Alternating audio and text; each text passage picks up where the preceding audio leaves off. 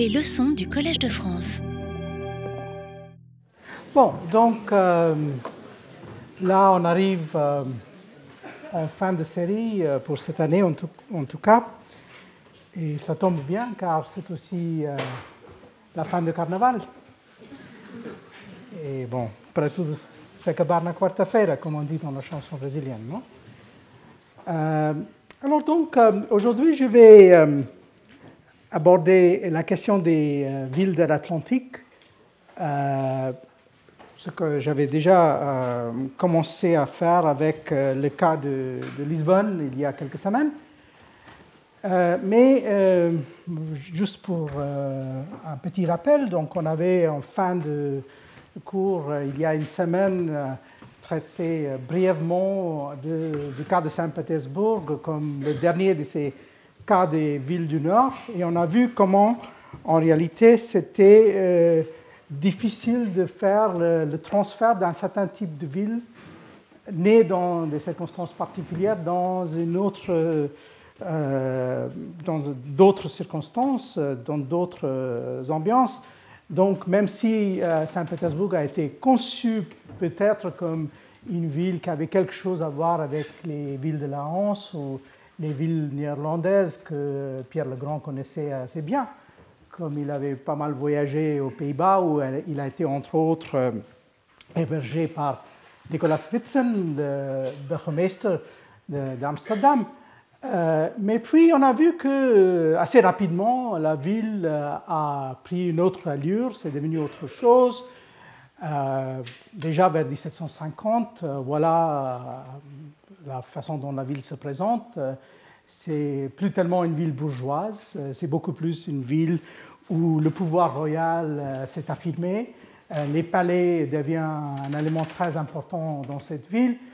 Et bien sûr, le pouvoir royal n'est pas seulement présent dans la présence donc, physique, mais aussi en quelque sorte dans la, conception même l'esprit de la ville. Rappelons qu'on a fait le transfert, euh, le transfert du, nécropole euh, dans l'église de Saint-Pierre et Paul, euh, construit par Trezzini, là où on trouve une grande partie de la dynastie des Romanov. Et aussi, on a fait le transfert, par exemple, des restes de Alexander Nevsky, ce grand figure mythique que, au XIIIe siècle aurait lutté contre à la fois les Suédois, et ça c'était important, et les chevaliers teutoniques.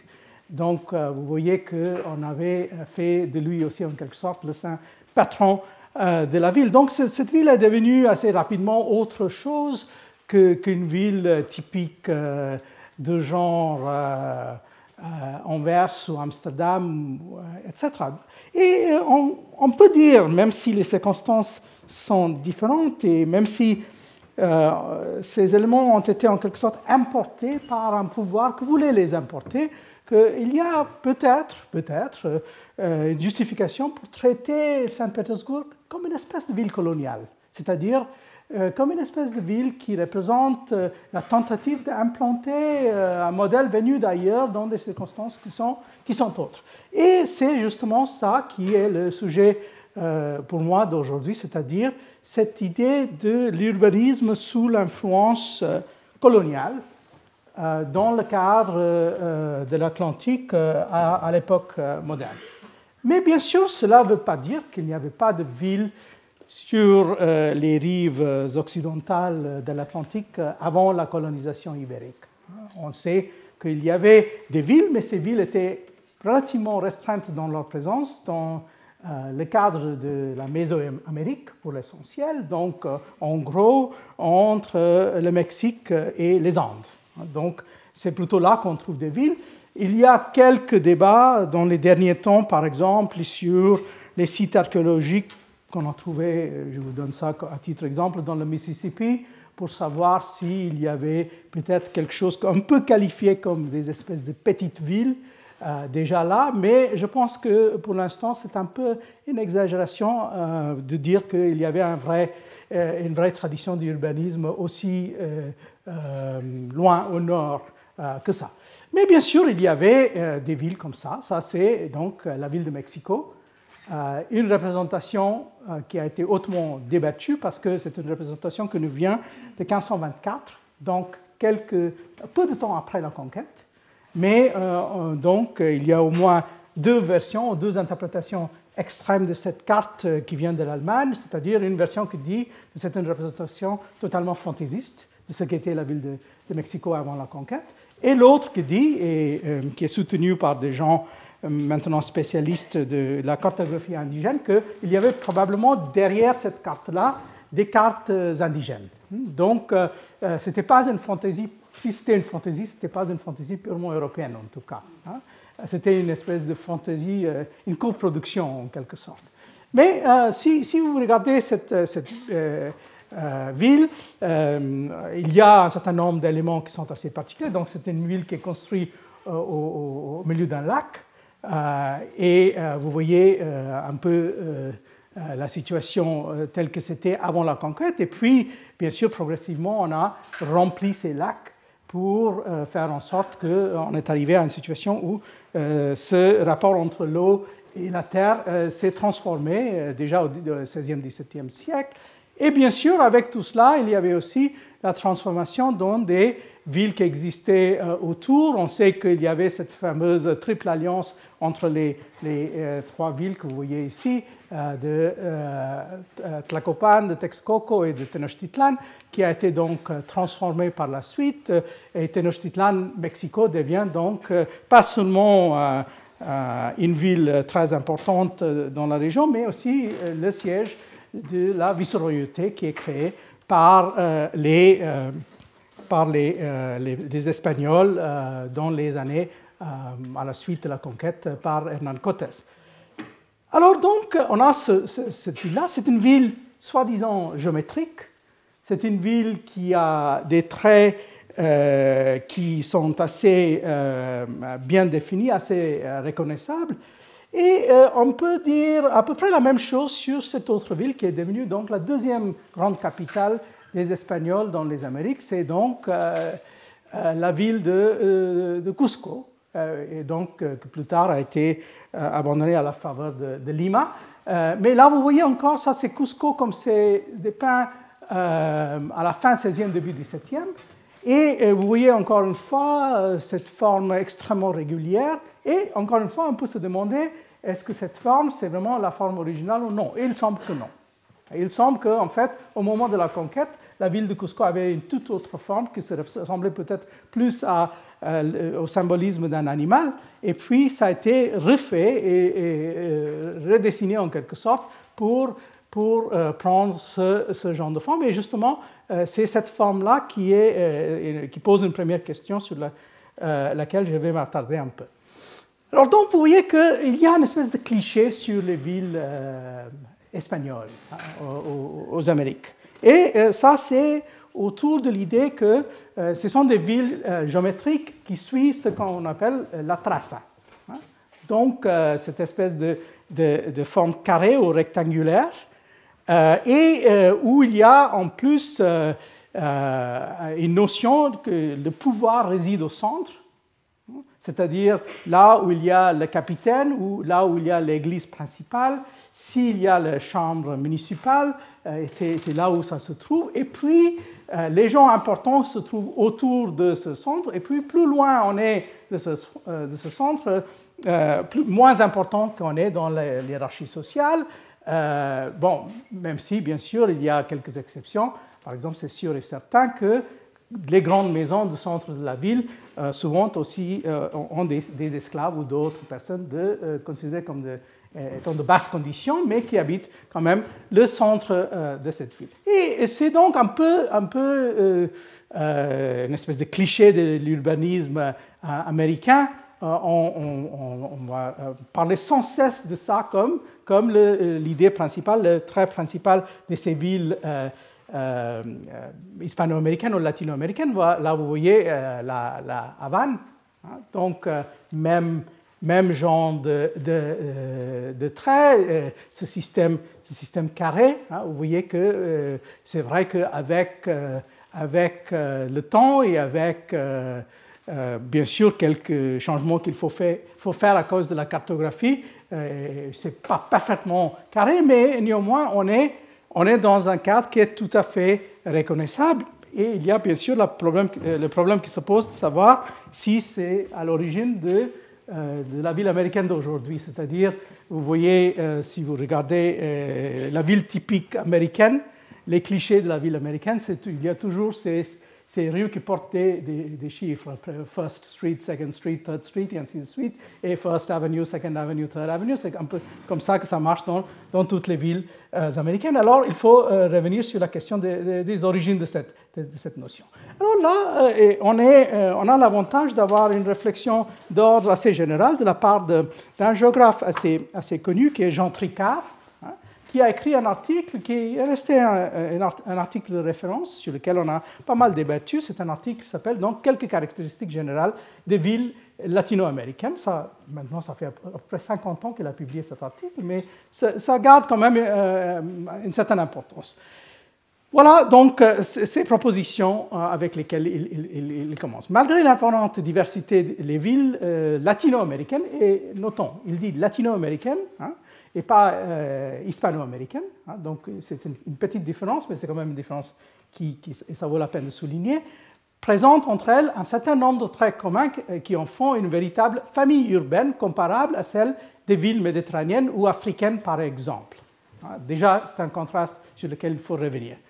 Elles le doivent à des racines historiques semblables, celles de la colonisation espagnole ou portugaise, donc il est en train bien sûr de mélanger les deux, à une évolution économique identique pendant la période coloniale et depuis à des structures sociales analogues liées à ce passé lointain et plus récent. Donc il continue. Il nous semble que c'est à ses origines qu'il faille faire remonter certaines caractéristiques au milieu urbain latino-américain. L'uniformité de plan de toutes les parties anciennes des villes, que l'on trouve d'ailleurs encore dans bien des extensions nouvelles, plans en damier, vous voyez, hein, euh, de, lotissement avec euh, les quadras uniformes orientés en fonction euh, des côtés de la place centrale, Plaza Mayor, Plaza de Armas, Plaza Matriz, etc. Deuxièmement, le rôle exceptionnel dans le plan et dans la vie urbaine de cette place centrale, déjà apparent, il dit, en Espagne et au Portugal, mais encore accentué. L'église principale, les bâtiments administratifs essentiels l'abordent toujours, siège de gouvernement, mairie, etc. Une ville qui ne se possède pas une place centrale carrée de ce type, comme Tacna, Pérou, n'est pas une vraie ville. Il ne peut, ne peut prétendre à un prestige municipal complet. Par contre, d'autres villes tirent leur orgueil de la beauté de ces places jalousement conservées avec des magnifiques balcons et de nobles arcades. Il faut vraiment arriver dans des régions sauvages et perdues pour ne pas trouver un jardin public bien soigné sur cette place centrale ou encore avoir affaire à ces agglomérations spontanées nées de circonstances favorables à, le long d'une route auprès d'une mine sale et désordonnée auquel tout latino-américain bien né répugne à donner le nom de ville. Hein. Alors, donc, euh, euh, c'est un peu, un peu exagéré, vous voyez. Euh, et d'ailleurs, si on regarde l'article, c'est intéressant parce qu'il y avait un débat dans le cadre de la présentation de, l'article où il y avait euh, des euh, sociologues, des historiens comme Chevalier, etc., qui ont réagi, qui ont, essayé de nuancer cette, façon de voir les choses un peu, un peu euh, trop affirmative peut-être. Mais alors, il y a déjà une série d'objections qu'on peut soulever. Par exemple, pourquoi dire que ça, ça a quelque chose à voir avec l'Amérique latine? Par exemple, le plan de la ville de Manille. Donc, on n'est plus dans l'Amérique latine, mais on peut dire que ça suit à peu près le même genre de plan, le même genre d'idée. Euh, bien sûr, Manille euh, était euh, une petite ville avant la conquête espagnole dans les années 1560, mais ça a été transformé par les Espagnols, disons, entre la fin des années 1560 et 1600 et tout en étant dans une autre zone culturelle qui n'a rien à voir, c'est-à-dire dans euh, l'Asie du Sud-Est, ça a suivi à peu près le même genre de plan. Donc pourquoi dire que ça a quelque chose à voir avec l'Amérique latine? Il y a bien sûr des, euh, des euh, idées qui n'étaient pas forcément dans l'esprit de, Jean Tricard, qu'on peut utiliser pour défendre cette idée que c'est une, spécificité de l'Amérique latine. Par exemple, on dirait que c'est parce qu'il y avait en quelque sorte convergence entre deux modèles. Convergence, par exemple, entre le modèle pré-colombien et le modèle espagnol. Donc, on pouvait dire que là, déjà, avant la conquête, il y avait des euh, centres urbains qui étaient basés sur quelque chose qui était assez semblable. Et donc, calquer euh, le modèle euh, espagnol sur ce qui existait auparavant était plus facile, justement parce qu'il y avait cette espèce de... ça existait une, une, en quelque sorte avant même la conquête. Alors, autour de ces questions, euh, ces questions ont été donc débattues dans les derniers temps euh, dans un cadre beaucoup plus large euh, autour de l'histoire de l'Amérique latine en tant que telle. Et je vous présente donc trois approches un peu différentes, mais qui, ont chacun leur mot à dire sur ce genre de, de choses. là, à gauche, vous voyez quelqu'un qui est une chercheuse américaine, Patricia Seed, qui a voulu insister sur euh, une idée euh, euh, pour elle qui est d'importance capitale, c'est que tout est déterminé par les cultures nationales européennes. Donc, elle nous dit qu'en effet, même si on est en Amérique, ça fait toute la différence si on est en Amérique espagnole, en Amérique portugaise, en Amérique britannique ou en Amérique française. Hein. Donc pour elle, il n'y a pas un modèle qui existe euh, de conquête ou d'urbanisme ou de, culture spatiale euh, aux Amériques, il y a euh, autant de modèles qu'il y a de pouvoirs coloniaux. Et donc, par exemple, pour elle, assimiler les Portugais aux Espagnols, ça serait une erreur fondamentale parce que pour elle, en fait, les Espagnols et les Portugais ont des traditions d'occupation de, l'espace qui sont même assez différentes. Euh, et, ça serait encore plus le cas si on était, par exemple, en train de regarder euh, les Britanniques euh, ou les Français ou même les Néerlandais qui représentent le cas le plus compliqué parce que le problème c'est qu'ils n'ont pas eu une insertion durable pour la plupart dans les Amériques. Donc il n'y a pas de ville qu'on peut identifier dans les Amériques comme une ville néerlandaise à long terme. Alors, deuxième approche, c'est une approche plus nuancée et qui se centre pas sur cette espèce d'éventail, mais qui se centre sur le contraste entre deux empires.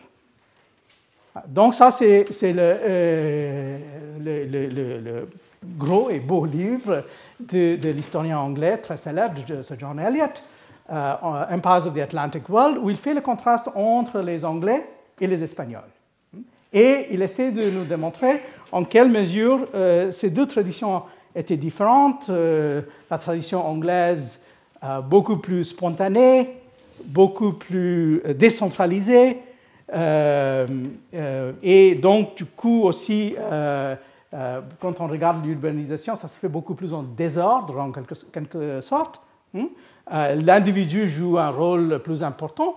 Euh, mais euh, comme c'est John Eliot et, c'est la tradition empiriste britannique, il n'a pas envie de pousser très loin dans les schématisations. Il ne fait pas des schématisations aussi radicales que, par exemple, qu'on trouve dans le livre de Patricia Seed. Et puis, on a cet autre livre, peut-être le, synthèse le plus réussi sur, sur l'histoire des Amériques, qui, qui est d'ailleurs le deuxième volume de ce Histoire du Nouveau Monde de Carmen Vernon et de Serge Brzezinski, euh, où là encore on traite un peu tout, les Espagnols, les Portugais, les Français, etc., mais euh, sans euh, penser trop à ces questions de schématisation.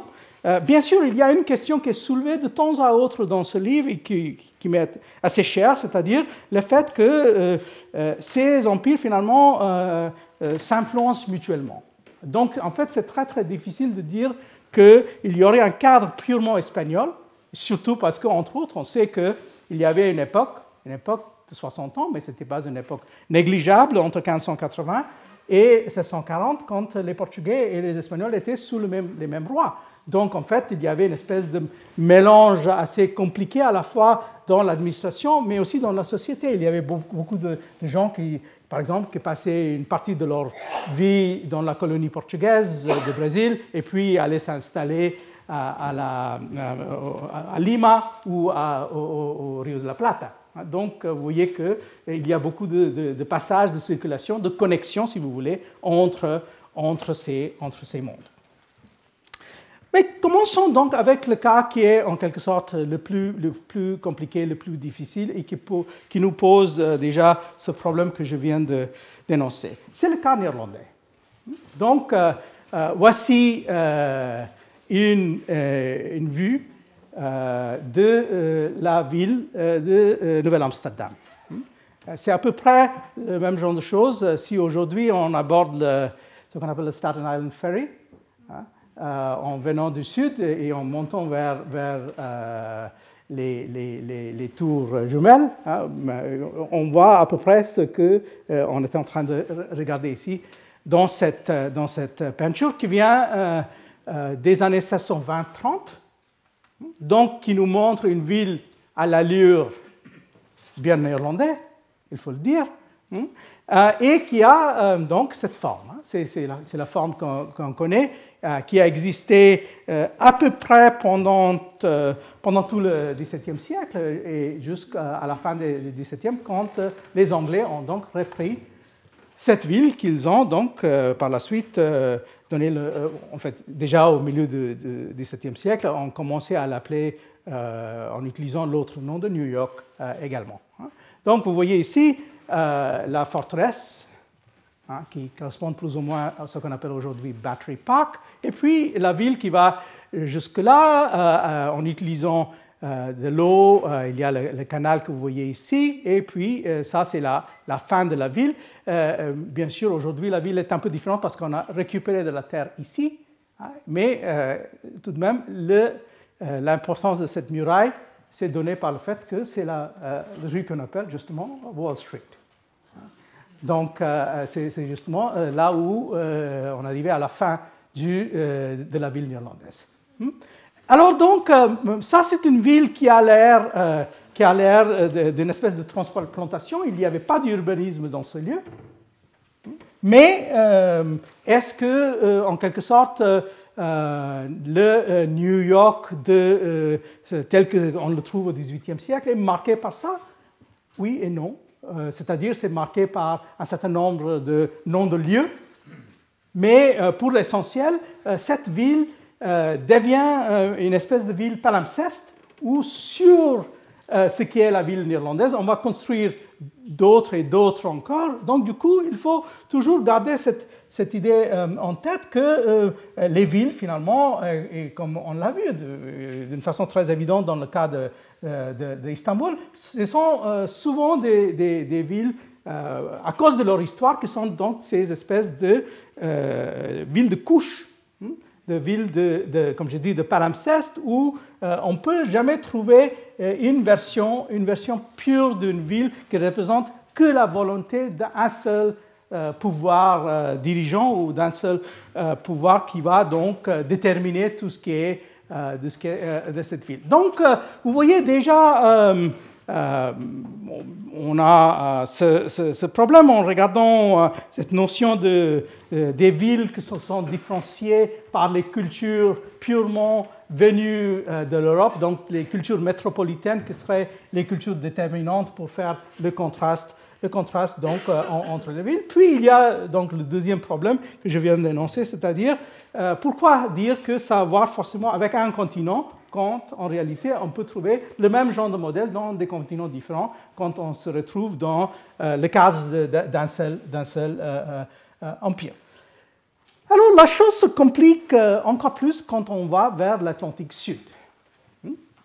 Et quand on va vers l'Atlantique Sud, euh, en fait, la première chose qu'on voit là-bas, c'est que, euh, par exemple, ce genre de contraste qu'on a tendance de faire, et vous voyez, je reviens là à la, citation de, euh, à la citation de, Tricard, là où il dit, par exemple, qu'il y a une espèce de différence très importante entre ville méditerranéenne, ville africaine et ville latino-américaine.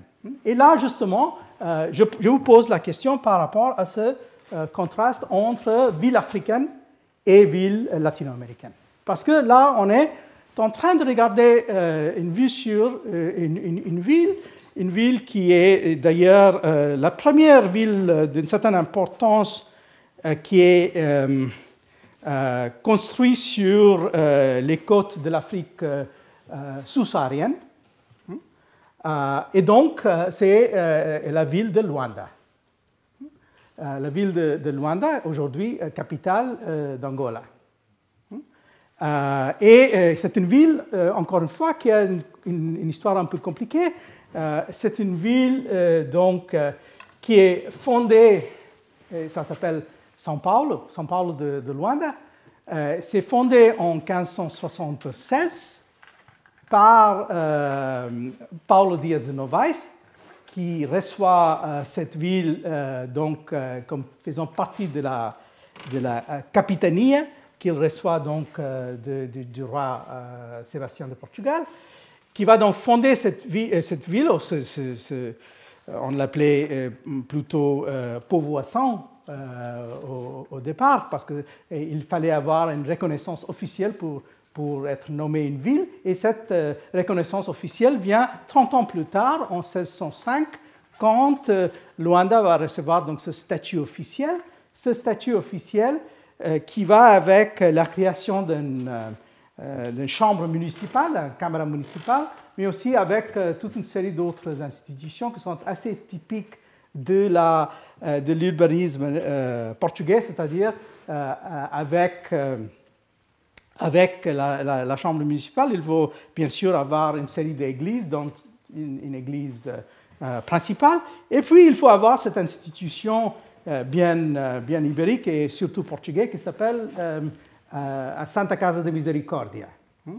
C'est donc une espèce d'institution charitable qui a été donc fondée dans un contexte assez particulier de la et, qui est devenu très fort pendant la, Reconquête, parce que euh, c'était aussi en passant par cette institution qu'on rachetait des captifs. Hmm? Euh, mais puis, dans toutes les, grandes villes de l'Empire, on va créer cette institution. Alors, dans cette, dans cette ville, donc, euh, c'est une ville qui est très, très divisée du point de vue de race. Hmm. Donc, si on regarde la classification de, gens qui habitent cette ville, euh, il y a euh, ce qu'on appelle donc les blancs, les brancos, puis euh, le, mot qui est utilisé pour les gens métis, c'est pardo. Donc ça c'est une deuxième catégorie. il y a donc puis parmi les noirs deux sortes. Il y a les esclaves et puis il y a ce qu'on appelle pretos livres, et c'est-à-dire des, des, noirs qui sont libres euh, c'est-à-dire soit parce qu'ils ont été euh, ex-esclaves, soit parce qu'ils appartiennent à des communautés qui n'ont jamais été euh, esclavisées. Mais en tout cas, c'est une ville où, de, plusieurs points de vue, il y a mélange. Il y a mélange de langues. On parle portugais, mais en fait, au, XVIIe et même au XVIIIe siècle, il y a beaucoup de locuteurs de Kimbundu. Et ce n'est pas seulement les Pardos ou les Noirs, c'est même les Blancs, souvent, qui sont euh, plus euh, au courant euh, de cette langue régionale que du portugais purement, purement parlé. Et alors donc, il y a une production autour de cette ville. Là, c'est un texte assez connu du XVIIe siècle, qui est un, texte portant sur la guerre d'Angola. Hein. Mais c'est une ville qui a, une histoire assez compliquée, parce que c'est une ville qui, euh, au milieu du XVIIe siècle, est tombée dans euh, les mains des Néerlandais. Donc, ça a passé quelques décennies euh, sous la domination néerlandaise. Les Néerlandais ont redéfini un certain nombre d'éléments dans la ville, mais puis ça a été repris par les Portugais, mais pas par les Portugais de Portugal. En fait, cette ville a été reprise par une expédition montée par les Portugais du Brésil. Donc, en fait, euh, c'est quelque chose qui se fait dans un contexte, si vous voulez, intercolonial. Alors, donc, euh, vous voyez un peu la forme de cette ville. Ça, rien à voir, mais rien à voir avec les villes euh, de genre carré comme on a vu. C'est une, une, ville qui suit plus ou moins la, la topographie. on a la forteresse ici, au bout de cette espèce de péninsule. Et puis on a euh, ça, euh, et, puis euh, en grimpant un peu sur les collines, en fait, il y a deux villes. Il y a la ville d'en bas, il y a la ville d'en haut, qui suit un peu justement cette logique d'altitude entre, entre les, les, différents, les différents niveaux.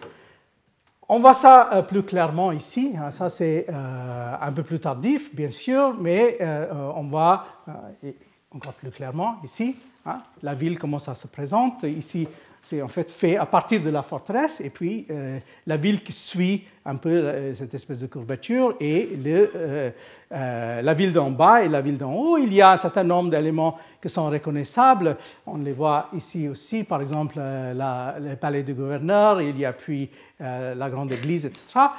mais en, gros, c'est une, ville qu'on peut dire euh, est très reconnaissable pour quelqu'un comme moi qui a travaillé sur l'Empire portugais. Ça ressemble en fait pas mal à des villes ou des plans de villes que j'ai vus un peu partout dans l'Empire portugais. Hmm? Euh, est-ce que ça a quelque chose à voir avec euh, l'Afrique particulièrement ou l'Atlantique particulièrement? C'est une question qu'on peut légitimement se poser. Et bien sûr, si on commence à regarder plus que la topographie de la ville, on comprend que ça a bien, bien sûr quelque chose à voir avec l'Atlantique parce que c'est une ville de la traite c'est une grande ville de la traite, avec Benguela qui va devenir euh, la deuxième, deuxième ville dans cette région pour ces, pour ces questions-là. Donc, regardons un peu la population de cette ville. C'est vers la, fin du 18e qu'on arrive pour la première fois à avoir des statistiques portant sur cette ville. Et là, vous voyez, ce n'est pas une, ville énorme. Ça a une population à peu près de 10 000 personnes en, en 1780, et ce n'est même pas une population qui est forcément toujours en, expansion. Hein, euh, si on, arrive à la fin du 18e, en fait, euh, il y a une espèce de rétraction qui se produit. Et vous avez donc euh, une population qui est assez, assez favorable aux femmes. Hmm? mais il faut dire que très peu, mais vraiment très très peu de ces femmes sont des femmes d'origine européenne ou des brankers, comme on, les appelle dans l'époque. Ils sont beaucoup plus, euh, ils appartiennent à, d'autres catégories. Ici, mulatto étant donc la traduction faite par José Curto, l'auteur de cet article de Pardo. Hmm? Euh, alors, donc, euh, vous voyez ici la, division assez favorable aux femmes. Il y a aussi cet autre aspect-là, c'est-à-dire le personnel administratif. il y a à, peu près 1000 ou un peu plus. Ils sont tous des hommes. Ah, bien sûr, il n'y avait pas de, femmes dans l'administration. Euh, et ici, si on regarde par contre euh, la division par, par couleur, pour ainsi dire, vous voyez la présence assez faible hein, de, de, de brancos qui font vraiment 8%, 9%, 12%, quelque chose comme ça. Et puis, bien sûr, la présence très importante de ces, de ces Noirs qui sont soit des esclaves, soit des Noirs libres, comme je, je viens de vous dire, qui joue un rôle euh, important pour faire le lien avec, avec l'intérieur.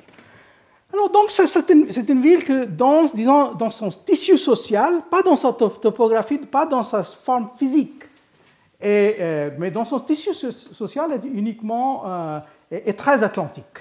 Mais si on, on, fait une affirmation en se centrant comme fait Tricard dans la première partie de son article sur les aspects de la géographie physique des villes, euh, en fait, on ne voit pas forcément quelque chose de très unique et je vais vous faire la démonstration en quelques, instants.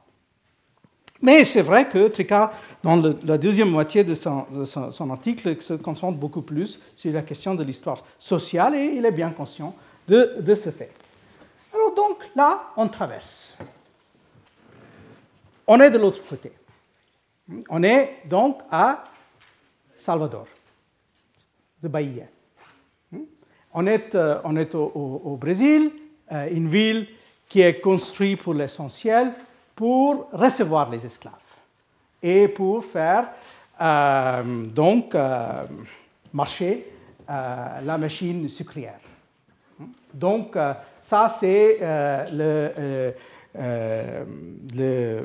le, centre, le, cœur battant en quelque sorte de l'économie brésilienne, euh, grosso modo entre 1570 et 1650. Hein. C'est la ville euh, qui est aujourd'hui un peu, un peu délaissée, ce n'est pas le vrai centre maintenant, mais c'est une transformation qu'on on, va voir qui a eu lieu plutôt au 18e et au 19e siècle, cette espèce de mouvement vers le sud. Mais là, on est encore dans le, moment quand Bahia est considérée comme la ville la plus importante. Hmm? Mais c'est une ville, si euh, on regarde, qui, se ressemble pas mal à ces villes d'implantation portugaise en Afrique, hmm, et qui est une ville donc, qui a une présence forte des Africains, une présence relativement faible, il faut dire, des indigènes, qui sont toujours tenus à l'écart euh, des villes dans le cas, dans le cas euh, brésilien. Et c'est une ville, donc, euh, vous voyez, et là on le voit de, de, de, de plus près, qui a quelques éléments réguliers, qui a quelques éléments de base qu'on trouve, comme je vous ai dit, la Chambre municipale, euh, les, mêmes institutions qu'on trouve partout, mais euh, en fin de compte, si en fait on, connaît de près l'histoire de cette ville, c'est une idéalisation ça. Hein, c'est une idéalisation qui fait de cette ville une ville beaucoup plus régulière que ce n'était en, en, réalité. Donc, en réalité, c'était une ville qui suivait le terrain qui était aussi euh, dans cette espèce de rapport euh, avec euh, les alentours qui étaient des alentours assez hostiles souvent, et on va revenir un peu sur cet aspect-là. Et là encore, c'est quelque chose qu'il faut, souligner, c'est-à-dire souvent quand on regarde les, les, généralisations faites par les géographes ou des sociologues portant sur les villes en Amérique latine, on tombe souvent sur ce genre de réflexion que euh, par rapport à d'autres parties du monde, comme par exemple euh, euh, l'Europe médiévale, où la ville pousse en quelque sorte d'une façon organique, hein, la ville est le résultat en quelque sorte des processus qui, qui font qu'il est nécessaire d'avoir une place centrale, il est nécessaire d'avoir quelque chose pour centraliser les échanges. là, on dit que le problème, c'est que ces villes de l'Amérique latine sont des impositions. Donc, c'est l'urbanisation qui vient de haut en bas. Le pouvoir passe par la ville vers euh, la campagne. Et donc, il y a un, autre, un autre, style euh, de, rapport. Et bien sûr, on peut voir en certaines mesures comment ça peut marcher dans le cadre d'une occupation massive de territoire, ce qui est le cas de l'Empire espagnol. Mais rappelons-nous que ce n'était pas du tout le cas du Brésil le Brésil, pendant assez longtemps, l'époque de, euh, cette présence à, Salvador était basée sur une espèce de présence extrêmement faible, essentiellement côtière. Hein, il y a ce fameux euh, euh, réflexion de, d'un prêtre portugais qui disait que les Portugais étaient plus ou moins comme des, comme des homards ou comme des, qui, se glissaient le, long de la côte mais sans pouvoir rentrer à l'intérieur. Hein. Euh, et alors là, on est exactement dans le, même genre de situation, dire que c'est une espèce de point d'entrée pour une imposition massive qui va donc par la suite transformer tout ce qui est autour, euh, nous, pose problème. Et d'ailleurs, c'est une, question assez intéressante et on peut, euh, on peut encore une fois débattre la question. le problème qui est posé par les Néerlandais. Hein. parce que vous savez que les Néerlandais se sont installés pour quelques décennies au milieu du XVIIe siècle au Brésil. Euh, ils étaient surtout euh, dans le, nord-est, donc la région de Pernambuco, et ça c'est euh, leur réussite la plus importante, c'est-à-dire la ville de Recife, ce qu'ils appelaient Mauritsstad. Donc à cause de Johann Mauritz qui était chargé de cette opération qui appartenait d'une manière un peu lointaine à la famille euh, d'Orange. Alors donc, euh, Johann Mauritz a créé cette ville et il y a toujours les restes de, cette ville. et il y a toujours cette question qui se pose sur en quelle mesure cette ville, soi-disant hollandaise, était tellement différente par rapport à la ville portugaise typique de la région. Est-ce qu'on peut vraiment dire qu'il y a une espèce de contraste absolu? Là, pour revenir par exemple, à l'hypothèse de Madame Seed, on dirait chaque nation a son style, et donc on aurait vu dans la même région, avec les Néerlandais, une ville assez différente par rapport à la ville, à la ville euh, euh, portugaise. Oui et non. Euh, parce que les différences s'expliquent par des, des, aspects assez, assez particuliers.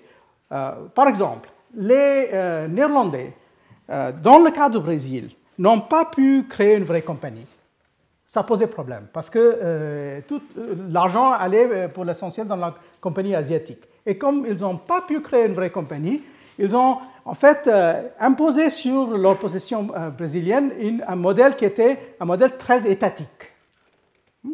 Donc, en fait, ça fait la différence entre euh, euh, le Brésil euh, néerlandais et l'Asie néerlandaise et la ville de Nouvelle-Amsterdam.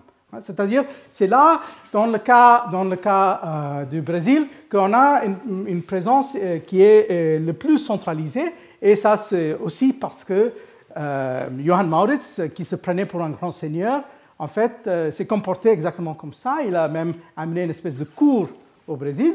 Ça a quelques avantages pour nous parce qu'il a aussi amené des grands peintres avec lui, on le sait.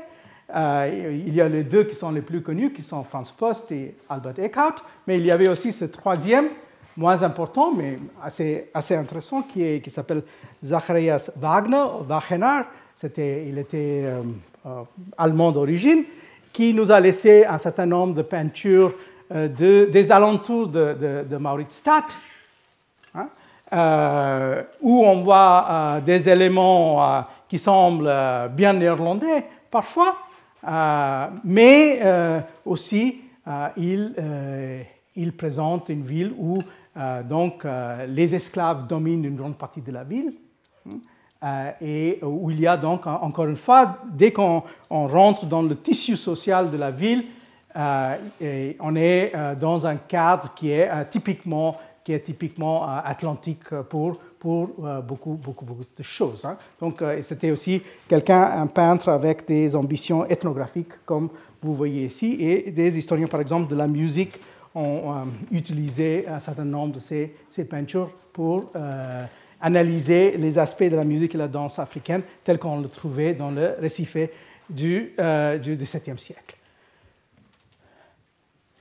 Donc ça m'amène euh, en, fin euh, de route là où euh, en fait j'ai envie de vous amener. C'est un peu là où, pour, pour, traiter quand même d'une grande ville, d'une très très grande ville de l'Atlantique. Et bien sûr, là je parle de la ville de San Sébastien. Hmm? vous voyez ici, je plaisante, c'est Rio de Janeiro. Euh, donc, ça s'appelait San Sebastián de Rio de Janeiro. Donc, euh, voilà la ville, comme on le trouve à la fin du XVIe, début du XVIIe siècle.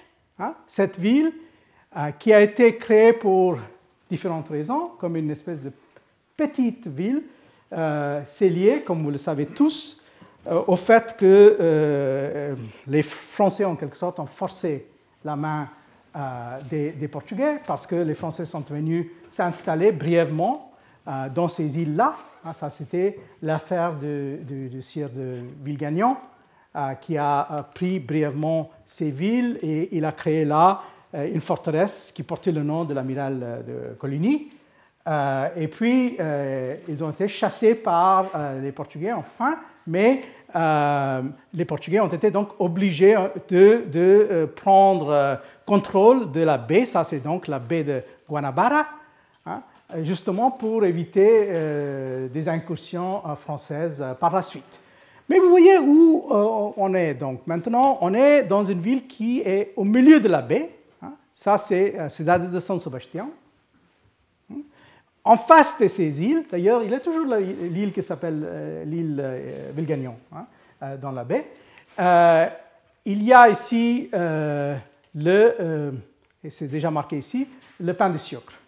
Hein. pain de sucre, qui est, quelque chose quand même qui, marque la topographie de, cette ville. Qu'est-ce qu'on peut dire donc par la suite sur cette ville et sur ces questions qu'on a, a décrit jusque, jusque, là. Vous voyez que donc euh, c'est une ville qui commence euh, sur un rive, mais puis il y a aussi cette forteresse qui va se faire sur l'autre, hein, sur, euh, sur ce côté-ci, hein, ce qui serait plus ou moins aujourd'hui ce qu'on appelle Niterói. Hein. Et alors donc cette ville qui, qui a commencé à, se développer à partir de la fin du, XVIe siècle, mais que tout le long du XVIIe siècle est restée une ville assez secondaire. Pourquoi? Parce que ce n'était pas vraiment une région très propice pour, pour l'économie sucrière. Donc on n'a pas voulu s'installer pour ces, pour ces aspects-là. Mais c'est devenu quand même une ville très importante au long du XVIIe siècle comme une ville pour la contrebande. Donc, en fait, il y a une espèce de jumelage assez intéressant entre cette ville-là et Rio de la Plata, qui devient ces deux villes qui sont importantes pour détourner euh, le commerce officiel qui passait euh, soit par le Brésil, soit euh, par l'Amérique, par l'Amérique espagnole. Donc, peu à peu, cette ville se développe ici, le cœur, vous voyez, et puis finalement, on arrive à cette situation-là euh, là, vous voyez euh, la ville qui se définit. il y a ici ce qu'on appelle les morros, les, euh, collines, l'île juste, qui définit un peu le rapport entre la ville proprement dit et la baie, mais c'est une ville qui n'est pas considérée comme une ville très importante jusqu'au moment quand il y a quelque chose qui va se développer, et c'est-à-dire les mines de l'intérieur. Donc il faut attendre cette expansion de l'économie de l'intérieur basée sur, euh, sur l'exploitation minière. Et puis maintenant, on voit, là on est au milieu du XVIIIe siècle avec le voyageur James Forbes, euh, qui par la suite est allé en Inde et qui nous fait ce beau dessin donc de, euh, de Rio comme il l'a trouvé. Mais là, vous voyez toujours, c'est The City of Saint Sebastian. Hein, c'est la ville de Saint Sébastien de, de, de, de Janeiro. Mais qu'est-ce qu'il nous dit Forbes. Hmm? Il dit qu'en effet, uh, Saint Sebastian, the capital of Rio de Janeiro, is a large city with numerous churches, convents, and nunneries, but the manners and customs of the inhabitants are neither pleasing nor interesting. Pride, poverty, indolence, and superstition are the prevailing characteristics of these degenerate Portuguese and seem to have entirely extinguished the noble virtues of their ancestors. Et donc, il parle de la cruauté, euh, de la traite, etc. Euh, mais puis il dit que, euh, les, églises sont splendides, hein, the splendor of the churches, the pompous ceremonies of the Romish worship, et ainsi de suite. Hein. Mais il dit que même si c'est une, ville où on trouve tout en abondance, les viandes, les poissons, ça, ça, les laisse plutôt indifférents. Euh, parce que euh, c'est une ville euh, qui n'est pas vraiment à son goût. Alors il faut dire que c'est assez typique d'un Anglais de cette époque-là de faire comme si tous ces problèmes ont à voir avec, avec les Portugais. Tandis que s'il il avait été par exemple à Charleston, il n'aurait pas trouvé une économie esclavagiste plus tendre. Mais là, il fait comme si c'est la, la, dégénération des Portugais qui sont allés dans les tropiques et qui sont devenus de plus en plus sauvages et ainsi de suite. Mais il souligne quand même le fait que l'économie, par exemple, euh, dépend de, ces mines. Hein. Neither could I obtain much information about the gold and diamond mines for which Brazil is celebrated parce qu'il était tenu un peu à l'écart de tout cela et on ne voulait pas que les étrangers rentrent dans l'intérieur. Alors, ce qu'on voit donc, c'est euh, que euh, finalement, cette ville de Rio devient importante un peu malgré euh, l'effort des Portugais. Ce n'est pas comme si c'est une ville qui est imposée par eux, mais c'est plutôt comme une ville, justement, comme on a décrit des villes ailleurs, qui pousse en quelque sorte, qui pousse parce qu'il y a quelque chose qui se fait autour.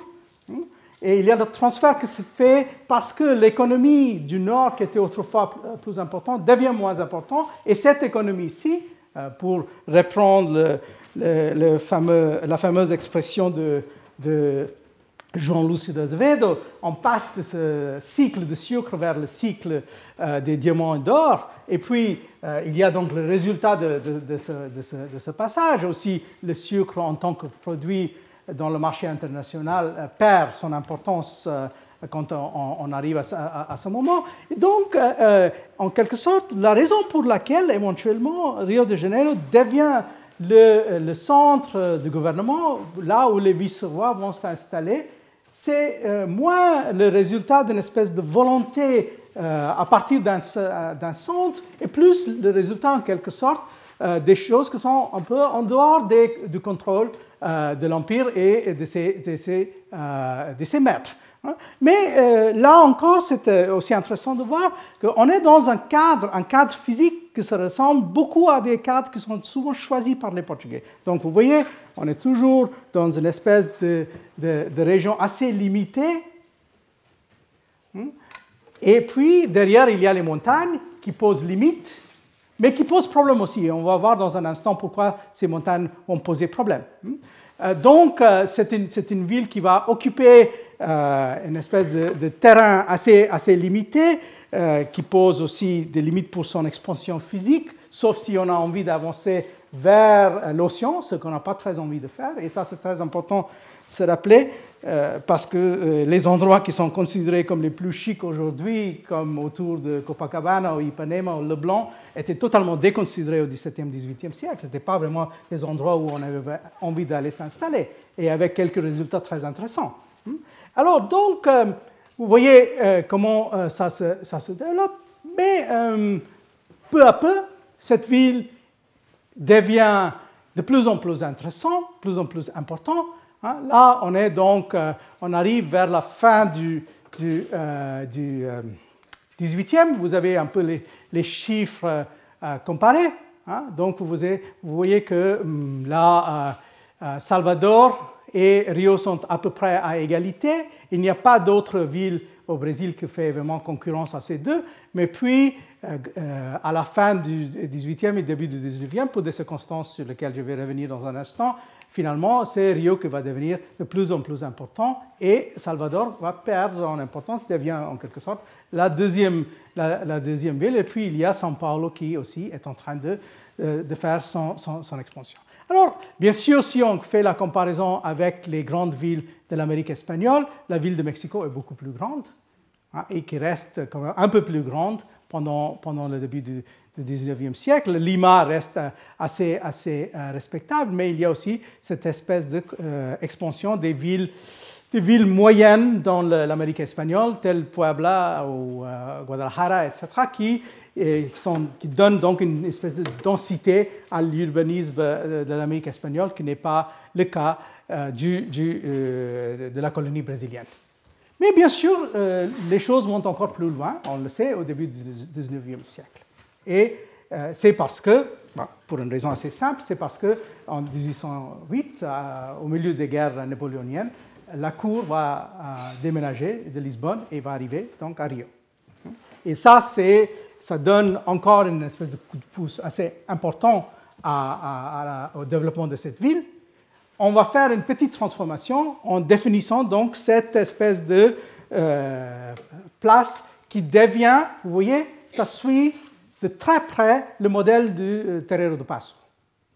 Donc euh, là, euh, on calque ça sur Lisbonne parce qu'il n'est pas suffisant d'avoir une ville comme ces villes étaient des, des vice-royautés, etc. Il faut donner à cette, à cette ville une, une, autre structure, mais ça va changer juste une partie de la ville. C'est autour du palais. Mais pour le reste, la ville reste plus ou moins le même genre de ville que ça a été euh, au XVIIIe siècle, une ville donc, euh, qui commence à prendre la forme qui est reconnaissable pour nous euh, aujourd'hui, hein, mais qui, qui, si on passe vers cette espèce de façade maritime vers l'intérieur, ça devient une ville de plus en plus compliquée. Et là, en regardant de, de, de l'auteur, on voit euh, les problèmes. Et le problème qui se pose, c'est donc toujours que c'est une ville euh, extrêmement mixte et c'est une ville donc, euh, où on a beaucoup d'esclaves, énormément d'esclaves. Hmm? ça, ce n'est pas les esclaves qui sont sur le point de départ comme à Luanda, c'est les gens qui sont sur le point d'arriver. Vous voyez que les esclaves ici forment une, partie relativement importante, presque 50% euh, de la, de, la, de la, population. Hmm? Euh, il y a donc 36 000 par rapport à 43 000 qui sont des gens, des gens libres. Euh, et c'est une ville qui aussi qui devient de plus en plus une ville qui est considérée comme une ville de désordre. et c'est justement cet aspect-là qui reste intéressant parce que ça, ce sont des peintures faites par un, par un, peintre et graveur français qui était là au, XIXe siècle, qui nous démontre un peu euh, l'aspect de, cette ville, cet aspect spontané de cette ville, qui n'est pas du tout une, ville donc, qui est, tout en étant euh, une ville royale, et avant ça une ville de, de vice-royauté, une ville qui n'a pas été vraiment euh, en réalité sous, sous contrôle, ce n'était pas du tout une top-down ville comme, comme, comme on l'a présenté. Et là, vous voyez un peu euh, la géographie euh, qui a été présentée euh, par un certain nombre de recherches des derniers temps. Et ça, si vous voyez, les, petits triangles hmm, et les, autres centres sont ce qu'on appelle les quilombos. Hein. Alors, les quilombos sont quoi? Ce sont des centres de marronnage. Hmm. Et donc, dans cette ville même, il y a là hein, la cour et euh, il y a euh, le, centre de l'administration, mais tout autour, il y a donc ces espèces de centres de marronnage, déjà présents au XVIIIe siècle, mais de plus en plus présents euh, tout le long du XIXe siècle jusqu'à la fin de l'esclavage, qui dure assez longtemps au Brésil, il faut le dire, jusqu'à la fin des années 1880. Hein. plus, loin, plus long qu'aux États-Unis, par, quelques décennies quand même. Et alors, donc, si vous regardez qui sont ces esclaves, vous avez quelques idées ici. C'est assez intéressant de voir. Donc, euh, une grosse partie, ça, c'est des gens qui viennent de l'Afrique centrale. Mais euh, ce qui est un peu plus surprenant, c'est qu'il y a plus de gens, à peu près 11 euh, ou 12% qui viennent de l'Afrique orientale. Et en fait, il y a plus d'esclaves d'Afrique orientale au début du 19e siècle que de l'Afrique occidentale, techniquement dit. Hein. C'est-à-dire le gros morceau, c'est l'Afrique centrale, Angola et les régions autour, puis viennent les gens de l'Afrique orientale, puis viennent les gens de l'Afrique occidentale.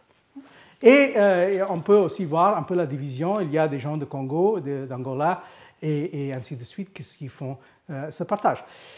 Il y a la, question qui a été posée, euh, et ce n'est pas ma place de répondre à cette question, mais c'est une question qui reste néanmoins intéressante. Il y a un livre qui est sorti il y a, peu de temps, il y a quelques années, qui s'appelle euh, des, euh, des quilombos à, aux favelas.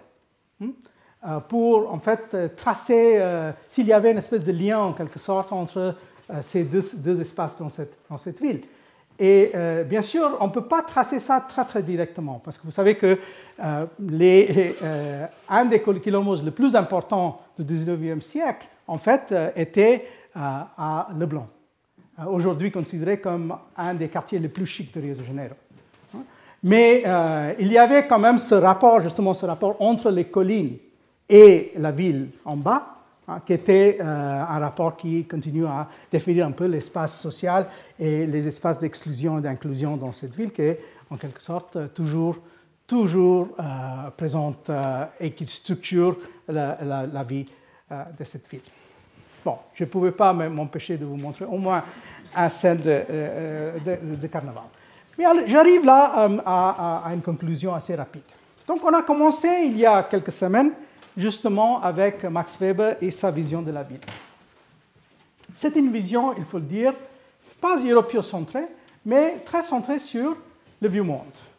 Donc il avait quand même des réflexions sur, sur euh, la Chine, sur l'Inde, un peu sur le monde islamique, mais surtout, euh, bien sûr, le monde romain. Et euh, dans cette vision des choses, bien sûr, les endroits tels que l'Atlantique, le Nouveau Monde n'avaient pas un rôle euh, à, jouer. Euh, c'est une question qui a été soulevée par, d'autres sociologues par la suite, mais euh, on est toujours en train de lutter un peu contre cette vision un peu trop théologique, trop comment dire, unique, trop unique de, l'évolution des villes qui, qui, vient de la tradition weberienne.